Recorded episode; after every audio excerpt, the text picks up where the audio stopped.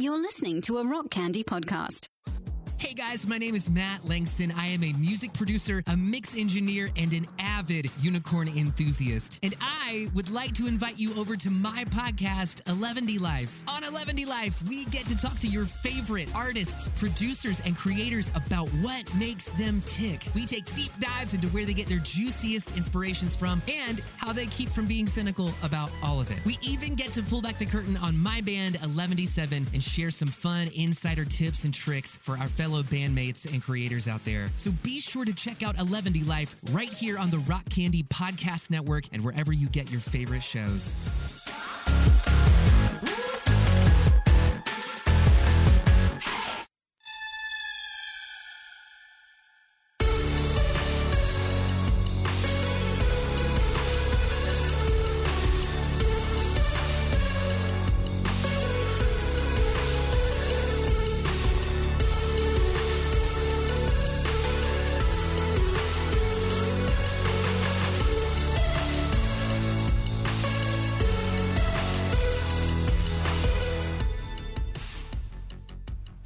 This is Sacred Tension, the podcast about the discipline of asking questions. My name is Stephen Bradford Long, and we are here on the Rock Candy Podcast Network. For more shows like this one, go to rockcandyrecordings.com. All right, so this is a new kind of episode. I'm rolling out several new show formats for Sacred Tension, one of which is the AMA episode, solo AMA episode, which I did earlier this month. That did really well. This is a new kind of show uh, it is the book club show where I discuss a particular book with some co hosts. Now, we're doing this because I believe that, you know, reading is important and that especially right now where we're all online, we're all digesting tiny little bits of information. I think it's really, really important to encourage reading. So, yes, this is satanic PBS, and I am telling you to read more. Um, so, the book that we're discussing this week, maybe multiple weeks, we'll see. We'll see how drunk we get during this conversation, is The Power Worshippers by Katherine Stewart. It is a book about Christian nationalism and the imminent threat of Christian nationalism to our politics and to the world. This was, in fact, the book that made me so depressed that it sent me on my months long fantasy and sci fi bender because I just couldn't handle reality after reading this book. Uh, so, joining me for this conversation is the king of the unicorns himself and notorious alcoholic Matt Langston. uh, How did you know? I, I know. okay, so so uh, Matt is uh, the owner of Rock Candy Studios, uh, longtime friend and uh, occasional guest on Sacred Tension. He is also the composer for all the music featured on the show, most of the music featured on the show. Indeed. Yes. And also joining us is our one and only office manager, the amazing Madam Librarian, also known as Rebecca Shaw. Hello. She is really the one who makes rock candy possible right now. Matt and I are um True hot story. yes. Matt and I are hot messes. And and we cannot run an organization uh, we cannot run anything to save our lives. So Rebecca is here as the office manager to to keep us together. She is also a librarian. Yes. So And yeah, she will your- also be one of the uh, one of the judges of our rock candy pumpkin carving contest. That is correct. which which might have already actually come out might have already come out by the time this Gotcha. episode airs. But yes, this will be airing around Halloween, so happy Halloween, everyone. What better way to celebrate Halloween and to get truly terrified than to discuss the power worshippers? And Christian nationalism, one of the scariest things on the planet. But before we start talking about that, I need to thank my newest patrons. So I am relying on my patrons now more than ever because I am working less at my day job. I am not teaching yoga at all anymore because I don't want to kill them because there's a plague. So uh, that means that I'm making considerably less money and I am relying on my patrons to get me through month by month now more than I used to. Being a patron also ensures the long life of my work. If you enjoy Sacred Tension, if you look forward to it every single week, if you look forward to my blog every week. And if you want to see me develop more content in the future, more different kinds of projects, then the best way to support me, the most direct way to support me is through Patreon. And for just a dollar a month or $5 a month, $10 a month, about the cost of a really, really fancy drink at Starbucks once a month, you get extra content every week and you ensure the long life of my work. So, this episode, I need to thank Bethany, Brock, Melissa, Nate, Chrissy, and Helena. You are my personal lords and saviors. Thank you so much. I can't do this without you. Also, if you are unable to financially support right now, I get it the economy is a dumpster fire right now. And I really need you to, first and foremost, take care of yourself and your family. And you might not have the margin. Well, one of the other best ways to support my show is to just leave a five star review on Apple Podcasts. That helps our digital overlords know that my show is worth sharing with other audiences. Um, so it really, really does help. This week's Apple Podcast review is from Malibu 5880 and they say, Fantastic podcast. I listen to a number of podcasts. SBL's Sacred Tension is my number one. His guests are engaging and interesting, and his side stories, Bodies in the Dumpster, for example, are fun to listen to as well. Okay, so Bodies in the Dumpster, that is a patrons only story. You have to subscribe to get that story.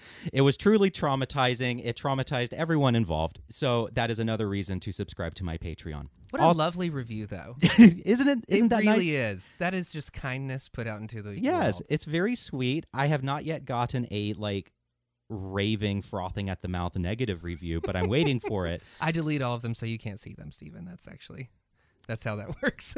We, That's we very have sweet a, of you. Uh, set. All right, so so finally, uh, this show is sponsored by TST TV. It is uh, a streaming platform put out by the Satanic Temple. They have all kinds of amazing content on there. They have feature length films, they have documentaries, they have live streams, rituals. They also have some kinky stuff on there if that's your thing. And you can get one month free by using my code at checkout. Sacred tension, all caps, no space. All right. Well, how is everyone? How are we doing? are we ready for this? We have alcohol in the middle of the studio. that's it. That's it. It just on the ground, a not a. I was going to say a mountain of alcohol. It's a smattering. it's a I, think smattering. I would call it a smattering. It's a good, good little stash. All right. So I read this book earlier in the year. Uh, I read it over the summer, like I said, before I started my fantasy bender because I just couldn't handle reality anymore after reading this book. Totally understandable. Um, so I, I I'm having to reacquaint my son with this book. And what would you say is the basic thesis of this book? This is this is school. This is English class. now. Oh, okay. Oh, I didn't know this was a pop quiz. yeah, no, I so uh, so normally I, I'm the kind of person who really has to stay out of politics just for my own mental health. And I remember uh, over the last like six months or so, Stephen, whenever you and I would hang out, you'd always mention this book to me, and just the premise that you gave me intrigued me enough to purchase my own copy.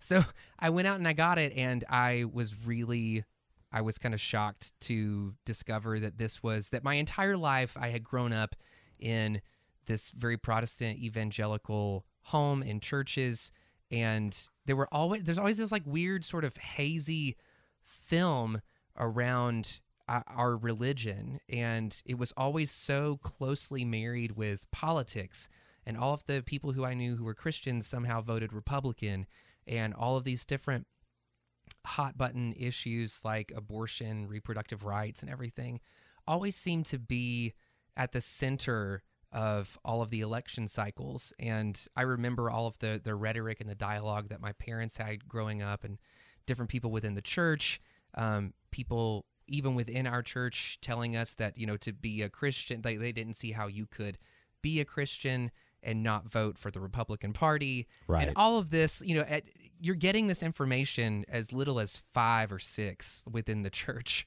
So, like, you have all of this weird residue. And I, in my own journey, have like, have been seeking out through therapy and through various means a way of demystifying what it was that was my childhood and how did I get to be this point where I'm in my mid 30s and I'm just now unraveling all of this weird spiritual residue from when I was a kid.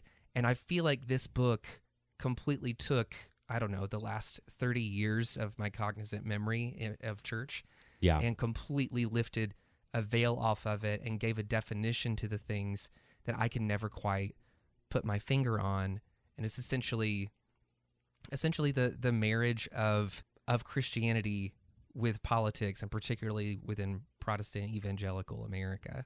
Yeah, I feel like one of the themes of not just this show, but also our general friends group Mm-hmm. is that we're all in our 30s now and it, it's like we're all waking up and being like how the fuck like what what happened to us Sure. like realizing that our childhoods were not normal yeah. and like now coming to terms with that so also neither of us are christians Mm. um, You at this point aren't. but Rebecca is the token Christian in the Hello. room. She is not an evangelical, but it is nice having having someone who has a Christian perspective I coming into say this I like to consider myself a bit of a theological mutt.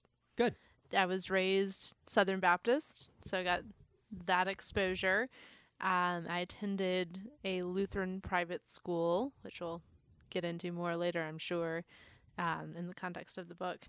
And then my dad's side of the family was Episcopalian, and when I started homeschooling, I became more exposed. I, one of my best friends is Catholic, and Yeah. I met her through home through the homeschooling circles, and went to a Presbyterian college, worked at a Methodist summer camp, Mm. and then landed in Orthodoxy, which is probably for a whole nother episode.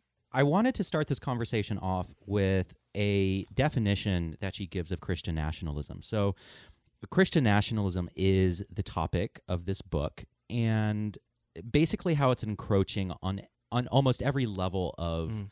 Of public life, or or trying to at least encroach on public life, and how it is infiltrating almost every different level of government as well. So here's what she says. This is from page four from the introduction. Christian nationalism is not a religious creed, but, in my view, a political ideology. It promotes the myth that the American Republic was founded as a Christian nation. It asserts that legitimate government rests not on the consent of the governed, but on adherence to the doctrines of a specific religious, ethnic, and cultural heritage. It demands that our laws be based not on the reasoned deliberate, uh, not on the reasoned deliberation of our democratic institutions, but on particular idiosyncratic interpretations of the Bible.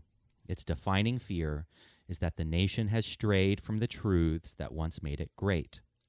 Christian nationalism looks backwards on a fictionalized history of America's allegedly Christian founding. It looks forward to a future in which its versions of the Christian religion and its adherents, along with their political allies, enjoy positions of exceptional privilege and power in government and in law. Mm. That's an incredibly succinct way of putting it. Yes. Um, so we all, I feel like, grew up in this. Yes. Yeah. And so what what were your experiences like growing up in in this Christian nationalist setting? Like Oh, things boy. that you things that you took for granted that you were told that now in our 30s we we don't take for granted anymore and we're starting to question. Oh my gosh, it, that might even be too broad of a of a That- question. that's a lot, Stephen. yeah, I mean, I feel I like we know, talk I'm about sorry. this a lot, and, and I feel like the the book puts a much finer point on any of this than like than maybe any of us would be able to. But for me personally, one of the things that resonated so strongly in this book is that uh, Katherine didn't only write this book, but she also wrote one called The Good News Club. So I um, I was a part of this program when I was growing up called Child Evangelism Fellowship. I was recruited from a small private Christian academy by one of their leaders who came into our school because we were a Christian school. And she said that she was looking for teenagers who were really passionate about the gospel and were passionate about evangelizing people and changing our culture. And so at the time, I'm probably, I don't know, 14, 15 in school. And this absolutely, I was Matt. like, oh yeah, I was like, this is this is totally my thing. Uh-huh. Like none of my none of my you other were a friends you, were. you were a youth group kid. I was absolutely a youth group kid. Like I, I was zealous to a fault. Um, I had very few friends because everyone was so damn sinful. Um, so I had, had a really hard time making friends because my my interpretations of what everyone was doing, like everything, the stakes are so fucking high within Protestant evangelicalism, where it's like everything that every like if you had if you had uh, a, a kid that you wanted to be friends with, but but your parents knew that their parents drank, then God only knows what other sinful acts might happen in that home. So you never got to go to sleepovers or anything, or you you know, it's just like these really benign things now that we look at and we're like, that's not a reason for my kid not to be friends with somebody. But when you have these religious teachings pervading like your outlook of everything, me being a really zealous kid, I was just terrified of the world. I was programmed to see the hmm. devil in everything. I was programmed to, to that anything that brought me joy or happiness or life that that look out because if you're having a good time, it's probably because of Satan. and now look at you. Right. Look at you now. You're here on Sacred Tension. Right. And now I'm on sacred tension and, and my life has come full circle. um yeah, but what but this this entity, Child Evangelism Fellowship, their their whole purpose for existing is to recruit young impressionable teenagers who have a quote heart for God um and are looking for a way to channel that into helping to recruit people to Christianity to convert. And so we would raise our own support, our own money throughout the school year to for, for adults to or programs or churches to support us to go out and be missionaries within our own communities. And so I remember doing this. Like I wrote letters to to different churches and different people that I knew, to teachers. Teachers supported me when I did this. And Now, was so this at a Christian school or a public school? this was at a, a private school. okay. Yeah. Yeah. So that was happening. And you essentially raise all of this support so that you can fund, and they funnel all of this money through that, like through themselves, like through their own entity. And they write you paychecks out like every two weeks or, or every week or so during the summer with whatever you have paid into them. So I don't know entirely how, I don't remember how this scheme worked at all Huh. but it was it is financially a little hazy as to like it sounds like what money went Jesus where. Avon, Yes. so we would but with go. children. It, it's an evangelical pyramid yes, scheme. yes, we would go. They called us the creme de la creme of our youth groups. Did they really? Yes, of our schools. I mean, they laid it on thick. We we were the chosen Oh my God. few who Yeah. were to go to these uh, camps during the summer. And so before you can go out and be a member of Child Evangelism Fellowship, you have to go to a training camp. Well, this training camp, uh, there are tons of them that happen all across the U.S. and all over the world. The one that I went to was in the middle of nowhere, Georgia. So they kind of isolate all of these kids together, and you go through a very rigorous and extensive training for a week. Essentially, like them teaching you how to tell Bible stories, how to use visual aids to tell Bible stories, how to go into schools and, and essentially give you know the creation story, the salvation plan, and all of this within a matter of oh my god, I don't know, forty five minutes. So, so can, are you able to do a dramatic performance? Oh of, my God. Of the salvation plan. I wish. I wish I was always that kid who was like I almost didn't make it through my because training you couldn't remember. every- because I was because they give you all of these all these visual aids and stuff, and so you have to get up in front of all of the like head storytellers and tell the story, and they have they like train you on everything, decide whether or not you're ready because this this is this message is really important. Like Hmm. this is what they tell you if you. If you get in front of these kids and you mess this message up, you're making God sad because That you should have had your shit together to That's a begin lot. with. and you never had your shit I'm together. telling you, it's it's pretty intense. Like I, I, almost want for somebody to go do, I don't know, a, a documentary on what these camps are like because it is, it's kind of mind blowing. Wow. So this Yeah. is so by the way, quick tangent. This is the part in the book where she's discussing how Christian nationalism is trying to infiltrate schools. Right. But side note, I did an episode with Shalise Blythe about After School Satan, which Mm. is a campaign of the Satanic Temple, which is a satanic after school club, specifically in areas where uh what is this thing called? The good Child news. Evangelism Fellowship. Child Evangelism That Fellowship, Good Good News News Club. Clubs. It is. They put on. They put on the Good News. Club. Okay. Yeah, Yeah. where only places so they they only go to places to schools where this is active and they try to provide this alternative. Right. And she talks about that in the book. She, I believe yeah, she, she brings, does. She I does talk she about after school Satan. I think she does mention it. Yeah. So anyway, that was our summer.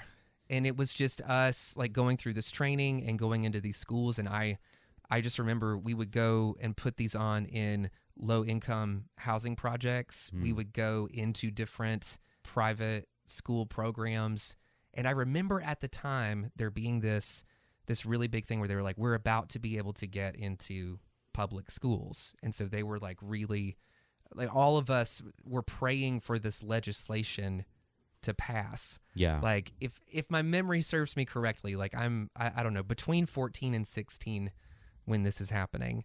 But yeah, I was super into it. I was super zealous, and I thought that I was doing the right thing. And meanwhile, you know, I'm doing this. It's like one of the highlights of my life. My home life is awful.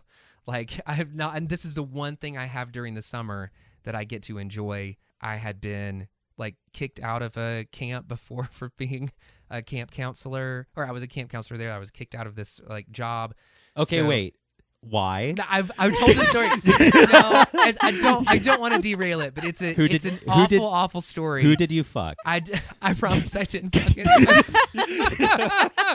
no, I was just I was I was very young and I was very zealous and I was doing I was doing the best I could with my very limited knowledge. Were you of doing the world. satanic rituals? I wasn't. Unfortunately, okay, that's how I got kicked out. Yeah, No, I'm kidding. of Christian Um, camp. I was the goody two shoes. Yeah.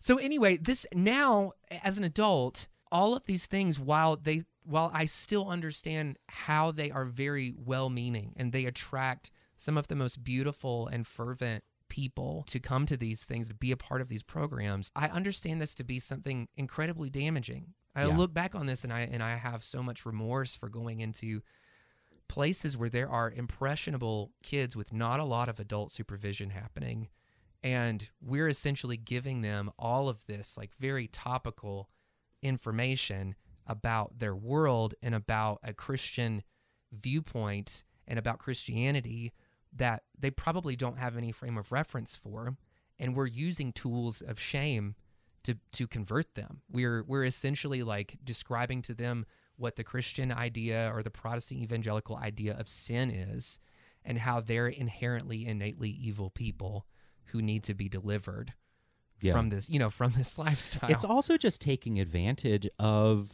parents be- and you know you mentioned that you would Absolutely. do these things mm-hmm. in, in in more underprivileged settings and how you know especially when it hit the public schools and this is something that katherine stewart talks about is parents don't necessarily know that this is religious right. to them it is an after school program and if they are overworked and they need a place for their kids to be while they're at work Mm-hmm. they this organization takes advantage of that and then the kids don't differentiate between school and this other organization to them it's all the same thing and so Right.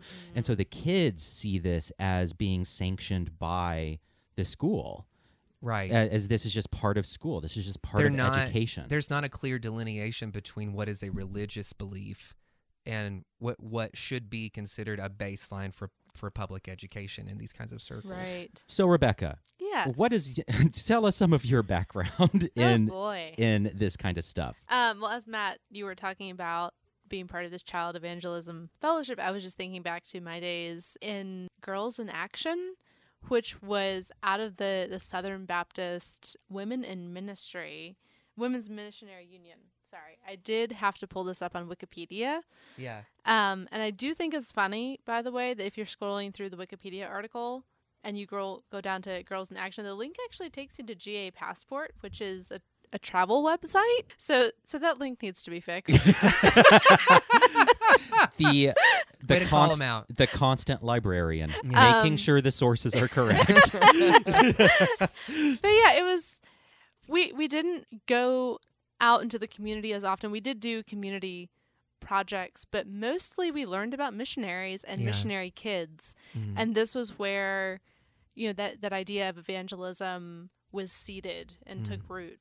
Mm. Yeah. And for for the boys cuz they did separate us. The girls were girls in action, grades 1 through 6, and the boys were royal ambassadors. yeah. And I feel like they did a lot of more fun things. Like they did car races, like little, little like uh matchbox car racing Yeah. type yeah. stuff. There's a ton of, of gender role yeah, kind of indoctrination that happens in, in these circles for sure. there was, and um, like I was, I was all for it, and I, I distinctly remember, even though, and this is like really interesting to me now, looking back, being Orthodox and and where icons are big, you don't have iconography at all in Protestant Christianity, but we did have a picture of Jesus, and we would say a prayer uh, with the picture of Jesus, and we would say a pledge to the American flag and to the Christian flag. Oh yeah. I oh remember yes, that. Yeah. I remember that. Yeah.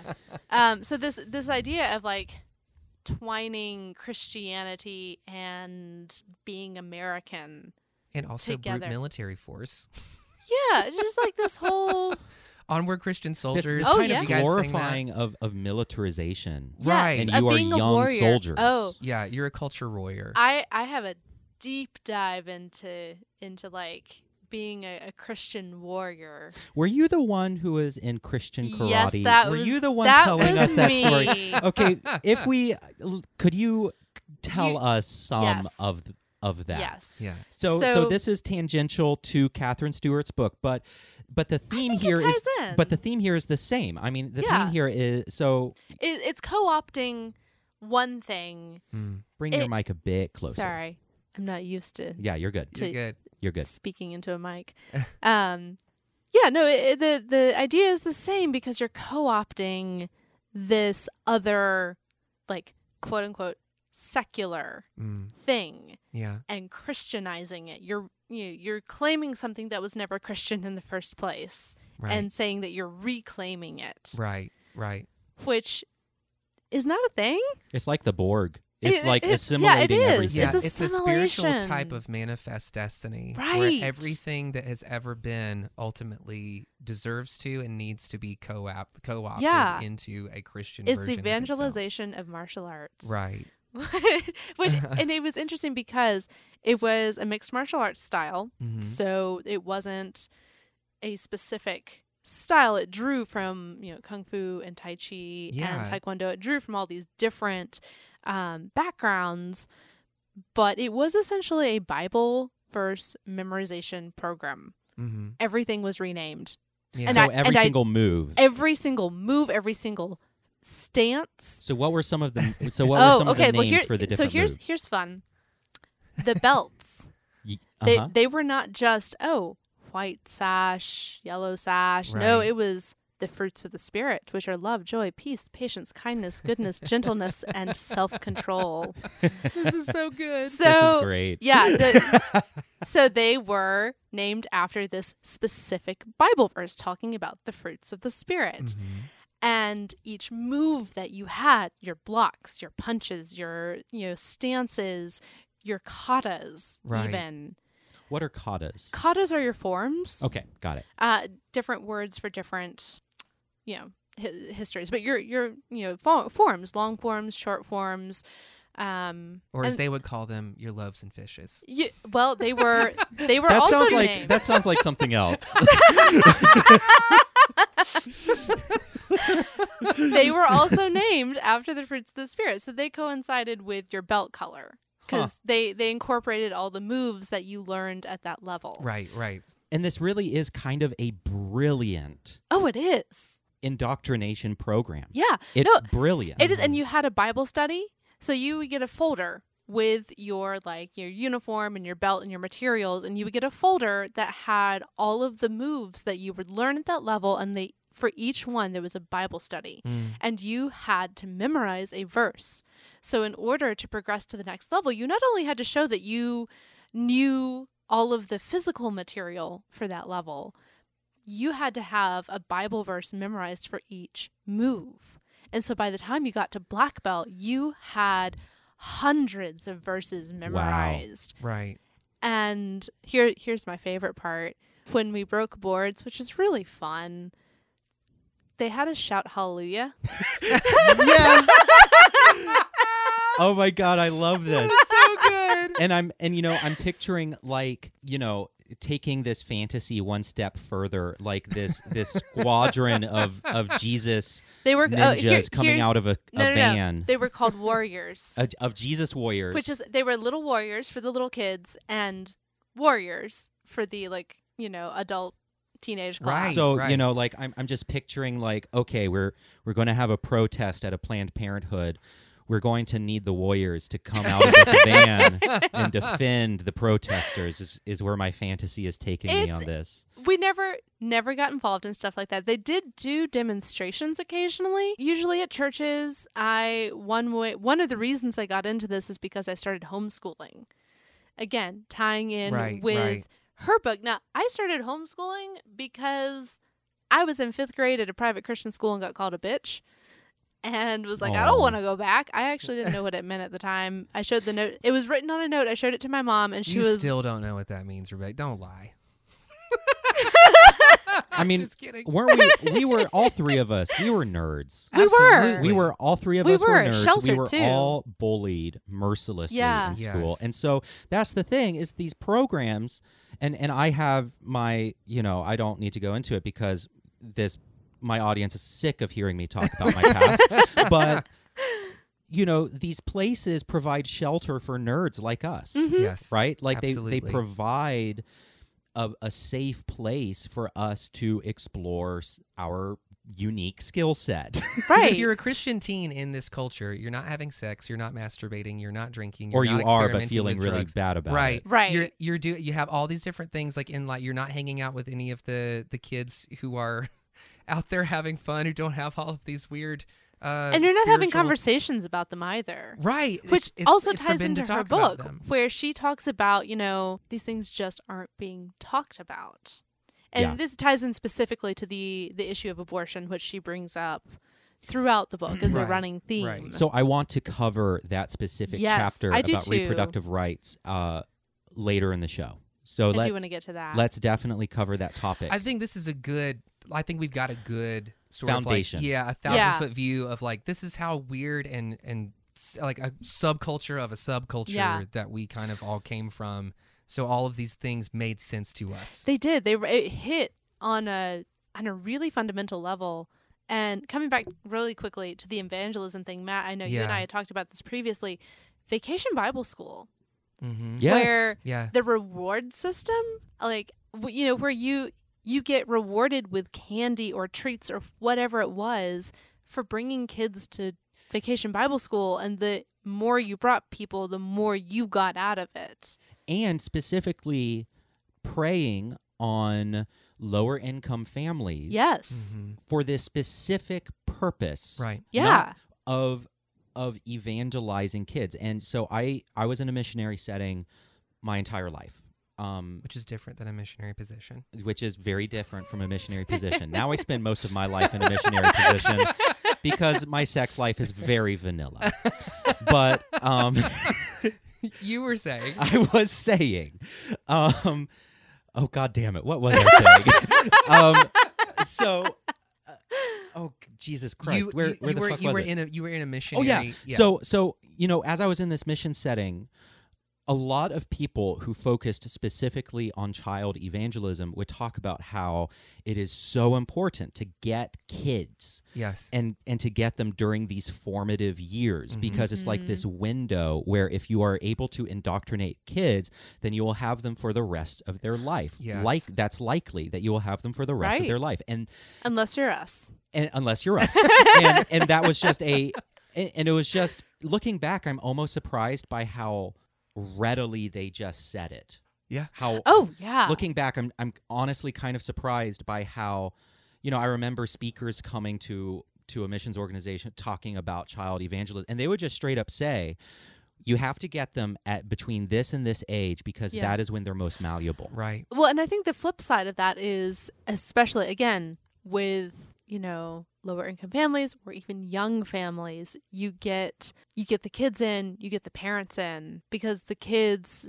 you know, Because the kids will pull the parents in the in. kids will pull the parents in. Yes, that's another part of it Yeah. So Which is so sad because I feel like it, it- particularly within religious practice, it, if the if the whole like I I'm just I'm just not sold on the idea that somehow you the whole point is to convert these people completely bypassing the fact that they are human beings Mhm. with their own souls and their own intricate value and worth and the first thing that you do to them is to to bottleneck everything that they are into whether or not they will be a part of your club. it is a colonial Yeah. mindset. It is totally a colonial strategic. mindset. Yes. And and to that point, so Matt, you said uh, just a minute ago that this is a a um, subculture of a subculture, Mm-hmm. but I think that it's really important to emphasize, and this this is something that the book really corrected me on. I think that there is this predominant liberal idea that these are just outmoded ideas, that these Mm. are just out, out that these are just antique, outmoded ideas, and that this extremity that we see in in certain evangelical corners is is the death throes. You know, And. Mm-hmm. I have said Right. this multiple times. This is the death throes of conservative evangelicalism. They are losing and because they are losing, they are going to these extremes. And she really corrected me Right. on She this. And I did. think She- you and I say that. She because- talks about that. because to yeah. us they are losing. To us, because they to are us losing. they're they're not making sense anymore. To us they do feel like for, for- Exactly. we, there's so many reasons to to turn away from this or to leave this or to disregard it or call it fringe. But yeah, I think you're right. 'cause It In happened a- to me too. In a global sense, though, Mm. not only is this not antique, this is an incredibly modern, incredibly savvy, incredibly radical movement that is infiltrating multiple levels of government. Yes. And so and not just here, but all over the world. Yeah. Mhm. And so it this liberal notion that I had which is oh the, these are just the death throes of a dying movement. That is not true. These doctrines are new. Mm-hmm. These doctrines are modern inventions. And, and she says somewhere in the introduction, this is a modern movement in every sense. They are data miners, Mhm. they Yeah. are strategic. And it is incredibly misguided to think that this is a dying movement. You know, it reminds me of that Times. Times magazine cover in in the 50s or 60s there was something like God is or is God dead? And it was celebrating the death of religion. Well you know 50, 60 70 years later look where we are. You know the and and the Yeah. religious right has come come forward as this incredible force in America. Yes. and and so I think that there's this regular pitfall that we're tempted to fall into uh, when we talk about this kind of stuff, which is because this doesn't make sense to us, we assume that this is on the decline when that is not in fact the case. Well, and I think the key point is that we grew away from it, and that can translate to growing out of it and saying, well, we grew out of it. It surely this will die off with the next generation, which, Yeah. as a as a tangent, because I've been doing a lot of reading on on this at the same time that we've been working on the power worshippers. Um, Robin DiAngelo talks about in her book White Fragility how there's this notion that racism will die off with the next generation when in fact that is not the case. Right. exactly. Right. And it, it's the same kind of faulty logic Right. that oh it will just die away, but something that I've noticed for both both of these things, Mhm. it takes maintenance. It does. They're systems of power that were built very specifically Mhm. and it takes maintenance, which means that as long as somebody is maintaining it, it's not going to go away. and as and as long as there are incentives Right. for for this kind of radical ideology it it will always there will always be the threat of it rearing its ugly head you know i immediately think of satanic panic where one of the things that us satanists get accused of on occasion is why are you so obsessed with satanic panic when it was in the it was in the 80s why are you so worried about this why are you spending so much time focusing on this when the reality is satanic panic is being reified in uh, QAnon. Mhm. And these old Mm. packaged ideas, these old ideas, right, they get of, a um, shiny new cover. they get a shiny new cover and they get eh, you know it, it's satanic panic for the media age. And you know it's not i don't think it's anywhere near the scale of the 80s satanic panic where it had the endorsement of the institutions and that was what was so scary about it in the 80s but but it but now we have congress people But it's coming able in. to have those kinds of endorsements because of the very systemic religious Right. things that we're talking exactly about right now. exactly. Well, and I think to some degree it's again, and she she goes through this in the book how intricately tied Christian nas- nationalism and racism are. Mm. she being Uh, Katherine Stewart yes, or Katherine Stewart. DiAngelo Katherine Stewart, Okay, sorry, not Yes. DiAngelo. yes Um, DiAngelo doesn't doesn't really touch on Christian nationalism, but Katherine Stewart does talk about racism and how these ideas were born. You know, like this this group of people, Bob Jones, Jerry Falwell, and others in their circle and, and you know, something she brings up is that this isn't it doesn't have one face it doesn't have one organization it's just a recurring Mhm. group of names of Right. people and organizations that Who are- share an ideology. Right, they're loosely tied together. And how influenced all of them were by pro slavery theologians. Mm-hmm. this is a good time to pivot to the mythology Mm. Yes. So I have a lot so of thoughts on that. so we've talked some about the you know our past in this kind of Christian nationalist setting, the Sure. infiltration of this ideology into children's settings, and and the goal to capture the hearts and minds of children. Right. But there's there's also this underpinning mythology that that this ideology is based on. And so one of my favorite authors, Jon Ronson, he wrote a book called Them back in the early 2000s. And the basic idea of them is that almost every single toxic ideology and radical movement is based on a conspiracy theory Mm. and and so he eh, so he goes and hangs out with white nationalists he he hangs out with crazy militia people in Mhm. Oregon he he does all kinds of stuff and he identifies core conspiracy theories and and so I would say that the myth of the Christian nation is the core conspiracy Mm, theory yeah. of this movement Absolutely. I would agree with that. I think one of the the biggest things on that facet of this book that struck me was the mythology of America being founded as a Christian nation. Absolutely, that's Mhm. it. That is entirely it, and the fear that we are wandering away the from fear that. that. we're wandering away from that. But as I was reflecting and preparing my notes for this,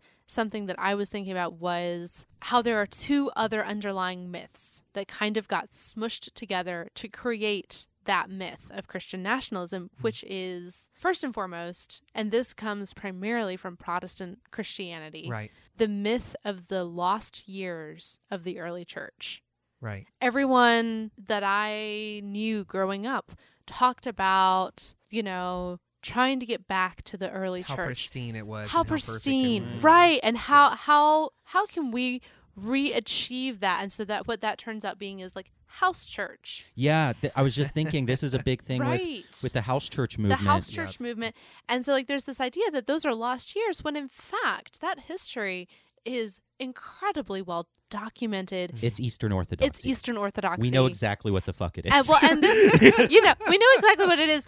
But the only, and I was thinking about this the other day. My grandmother was a Southern Baptist who staunchly believed that Catholics were not Christian, and the only way that statement makes sense is if you consider the lost years of the early church. Right. Right. And so Mm. that myth is very powerful. yeah, and it, it's this idea of returning to. uh, So Peter Enns, who's a a biblical scholar I really love, he talks about in the Bible. There's the deep. There's a portion of the Bible which he calls the deep history, Mm. and it, the deep history is the Book of Kings, uh, Book of Samuel, um, the the first five books, the um, The Torah. The Torah. Thank you. I Mhm. was like, is it the Pentateuch or is it the Torah? I, what's what's the Pentateuch? Is that It's it's the next set. it's the next set? Okay, Yeah. so but basically how those deep, it, it's a deep mythology of the and he's a christian so he he's approaching this as as a believer but how those first books of the bible are a political mythology to help explain the underpinnings of the Judaism that emerged Right. from the Babylonian exile. Right. And and in a way, this is kind of a similar thing. It's a It myth making. It is this timeless. it- It's like this timeless mythical era. Is this ideal? Is this Eden that they're constantly trying to harken back to? Well, and the interesting thing is when you phrase it as in, you know, these are the lost years, it gives you freedom to imagine what it might have been like, which It becomes a Rorschach test. It- you can it- it impose your Right. own you You start to take goals your onto own, that. You take your own Right. liberties with it. Yeah. right. And so the other underlying myth that contributes to, you know, this Christian nationalist thing is the idea, and this is specific to American Christianity because there are Christians in the world who are being persecuted in Sure. Absolutely. many different ways. This is specifically aimed at American Christianity. Right. The myth of persecution. Right. Right. we are not persecuted in this country. Which is an interesting thing because in the church you're taught that Yeah. every that everything is out to get you, that you are constantly being persecuted. Yeah. And that was one of the things that I never quite understood as a as a child or as a teenager growing up. Was I how- never did either. was all of this talk about how persecuted Christians were, but at no point, except for like not having any friends or a social life, did I feel persecuted because I was a Christian yeah. you know it was just like Yeah. well i thought i thought the whole like freedom of religion thing means that i i get to believe this and they get to believe that and i'm not to impose a belief onto someone like yeah it's i feel like it just becomes this really slippery slope where everybody else is wrong and you have the right thing and like the world just can't help themselves and so Yeah. yeah it's it's a dangerous ideology It is, and it le- you know that this is how for someone outside of this who hasn't grown up with it, yeah you know, looking in on it, it can seem so baffling. right Like, how on earth did you come to the conclusions that you did? Oh Es- yeah, it- it's like looking in on Scientology. Oh, it is, Right. and like you know, denial of climate change Right. or The you know, election of Donald Trump. that. Like how how could How? you? So How? And and so the primary so we've identified several myths here one is the myth of the lost years of christianity the early church which people can impose their own fantasies onto the other myth is the myth of christian persecution but then the the myth that she really the myth that Katherine Stewart really hones in on is the myth of the Christian founding. And I Mm. think the primary culprit behind this is a man named David Barton. Mm. Yes. And David Barton, and, and I have some history with David Barton. oh, Not really? personally. um, You saw him on Grindr one time. I was not. I was not David Barton's rent boy. Um, no, David Barton is, I think, one of the primary architects of the Christian nationalist movement, and Mhm. he is he is their historian. But his his history is really this fictionalized myth making of Yes. of the Christianity of the founders. When the truth is, the the founders they were culturally influenced by by they were Right. cult they lived in a Christian culture, but they were some of them were highly skeptical of religion. Jefferson was, Thomas Paine was. They were they were highly highly skeptical of organized religion and Especially being so close. I mean, not too far removed from a group of people who literally came here, like yeah. right. because of religious persecution. right. Exactly. And Jefferson, or not Jefferson, Barton wrote a particular book called, this was several years ago now, and it, it eventually got pulled by the publisher because Inaccuracies. Mm. because Mhm. it, the the historic inaccuracies were so grievous. Mm-hmm. Um, it's called the Jefferson Lies, and basically he he tried to frame this. He he tried to frame the narrative that we have about Jefferson that he was primarily secular. He was a defender of church and state. He was skeptical of the church. Just all of these things that that we take for granted about Jefferson, which are true. He Yeah. says that is a lie propagated by secular historians. And I'm Mhm. going to jump in here and say my family has history with Thomas Jefferson, can be traced back on my dad's mom's side. Uh oh. And Get out. I I never wrote, yeah, I never read any of Barton's work. I wasn't familiar with it, but Right. just because I grew up in this, you know, deeply Christian environment, Yes. I had the assumption that because my family was Christian, Jefferson had to have been, Mhm. had to have held the same beliefs that I saw in my family. And no one ever corrected that Right. until you know until I was an adult and read more. I just had this disbelief of things that I read. yeah. And no one ever really talked to me about you know That's what's so insidious side about things. this idea is that Yeah. these things get these things start propagating in you so young, So at such. Yeah. a young age. you don't know that- how to identify them it- as false. Yes, it completely filters the way that you receive information about the world and inhibits your ability to be empathic to, Mhm. to others or or to take criticism, or to take criticism to, Yeah. to take historical because evidence. everything is an intellectual or affront. scientific evidence. exactly Yeah. and and so it really inoculates you at a young age against critical thinking and Yeah. the irony there being that thomas jefferson was the one who said my favorite quote which is doubt with boldness even the existence of god for if there be one he must surely more approve of the homage of reason than that of blindfolded fear And Stephen, Mhm. I want to jump in on that. With Absolutely. One of one of the things that I I love discussing with people. I have been very critical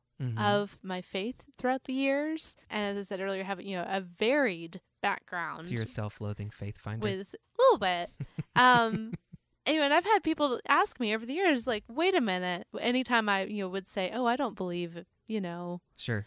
I don't, I don't believe that homosexuality is bad. Right. You know, things that make other people go, wait, but I thought you were a Christian. Right. Right. And my response to them is always blind belief is not belief. Right.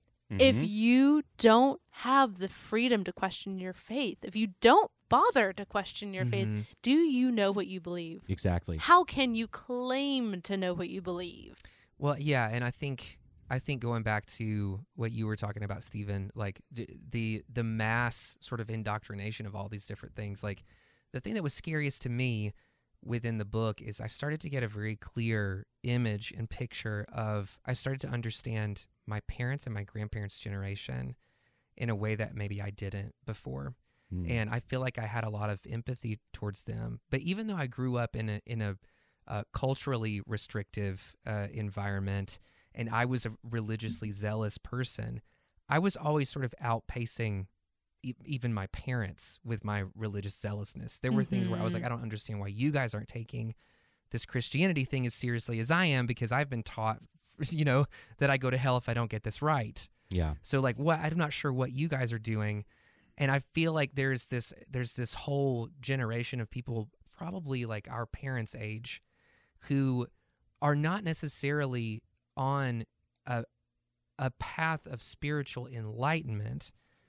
They have lived in a time where spiritual enlightenment was so equated with political positioning that 30, 40, 50 years of that and you can't see the difference anymore. Like so Hmm. so for them it all whittles down to these very black and white issues which the book talks about how we kind of get there, how they decide on these issues that they want to to sort of, you know, bottleneck through Christianity. Um but yeah, I I think that's the scariest thing to me It is. is that it's not it's not about trying to encourage people or the, the christianity that we grew up in is not about trying to encourage people to understand thyself and to understand others and practice intellectual right integrity and to, and to practice Right. intellectual integrity or live into the mystery or simply just say i don't know in times where you don't it's not a, a personal journey that is edifying and glorifying and elevating for everyone taking it. It is a system of do's and don'ts and beliefs that create us versus them right versus wrong and there is no middle ground. Yeah. You know what i mean? Yeah. absolutely. Yeah. I don't know if either of you ever experienced one of these, um, but as Halloween is coming up and it is. are you talking about the hell house yes, I am. Hold on. Okay, so I think I think we should take a, a short break and Okay. then come back and Okay, maybe see so- if we can somehow tie hell. House yeah how, how long are so how long have we been going all right well uh, this conversation is uh, far from done. So we're going to wrap this up for now for this week. Uh, in the coming episodes, we're going to talk about abortion, bodily autonomy. We're going to talk about all kinds of stuff. Maybe we'll talk about hell houses and Halloween. We'll see. So Matt, which which 11 song should we close out with for this episode? Uh, let's do Birthright. Okay, let's do Birthright. Excellent so we're going to close out with Birthright. By the way, Matt Langston is the front man of Eleventyseven. He does all of the music for this show. You can find him on iTunes, Spotify, wherever you listen to music. Um, his music is amazing. So we're going to close with Birthright. All right, well, that is it for this episode. The music is by Eleventyseven and the Jelly Rocks. The artwork is by Ramakrishna Das. This is a production of Rock Candy Media, and this show is written, produced, and edited by me, Stephen Bradford Long. And as always, hail Satan. We'll see you next week.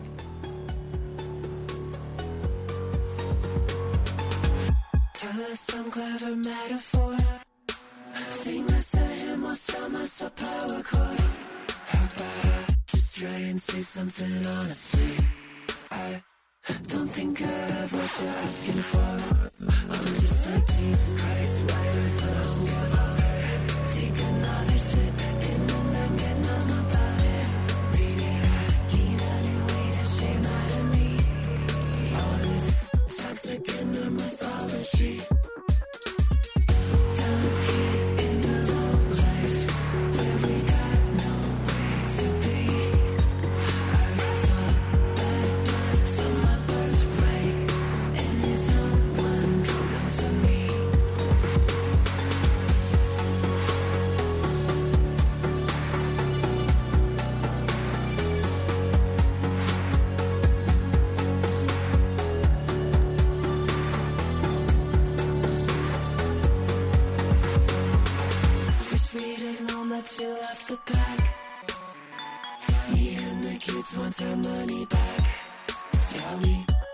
you better go